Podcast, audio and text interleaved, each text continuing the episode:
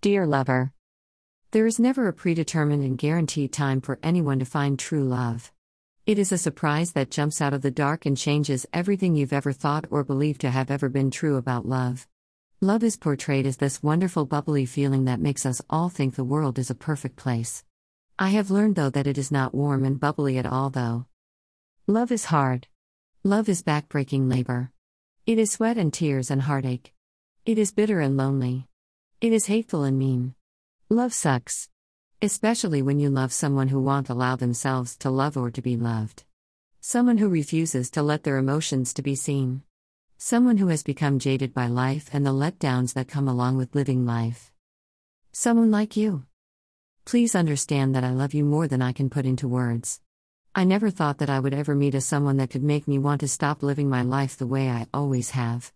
I never thought that I would ever say that I wanted to stay home instead of out in the roads. Someone that made me see that not everyone is the same. Someone whose presence I crave to be around. But here you are. You're amazing. You have stepped up in every way possible almost. You do for me like it's second nature. You automatically think of me and my needs or wants in almost every situation. I know you care for me. I know you love me. I also know that you don't want to love me, and that is where the problem lies. You don't want to love me, so you won't allow yourself to love me or to let me love you. I am not sure if you realize what you are doing because of your fears. You constantly push me away. You won't lean on me or let me in. You don't allow yourself to get any closer than what you have to in order to make it seem as if you're really trying. You're pushing me away by not pulling me in closer to you. I want to be near you, to be close to you, to be held by you.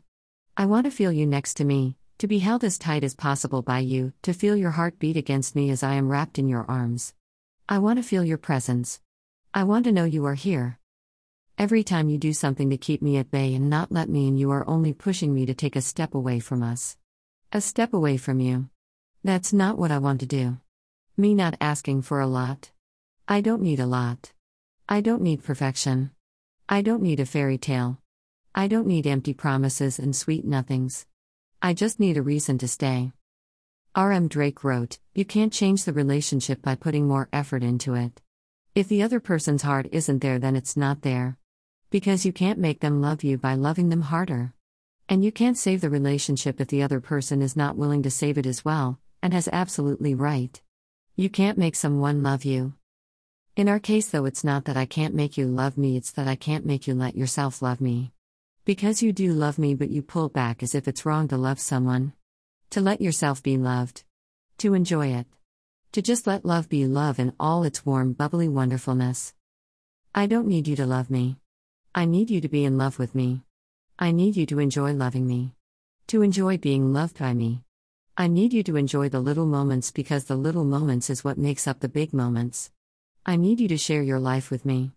I need you to live our life. Someone asked me, What if you can't give me what I need? What if you can't love me the way I need to be loved? I could not answer them. You told me that you had issues. Baggage. You said you were damaged goods. I'm damaged also. But that's just an excuse. It's a crutch. It allows people to allow themselves to feel justified in being lazy. Once you admit that there is an underlying issue, then you can't use it as an excuse, it is then up to you to work on fixing the issue instead of letting it continue to be an issue. You aren't going to cut your hand open and just let it continue to bleed and get infected, are you? No, you clean it up, put ointment on it, and wrap it in a bandage. You doctor it. You tend to it. You take care of it until it is healed. Then why not do it for any other issues you have? With all my love, XOXO, your lover. P.S. What is your biggest fear? That I come across what could heal me, and in my own madness, I collapse and miss the possibility.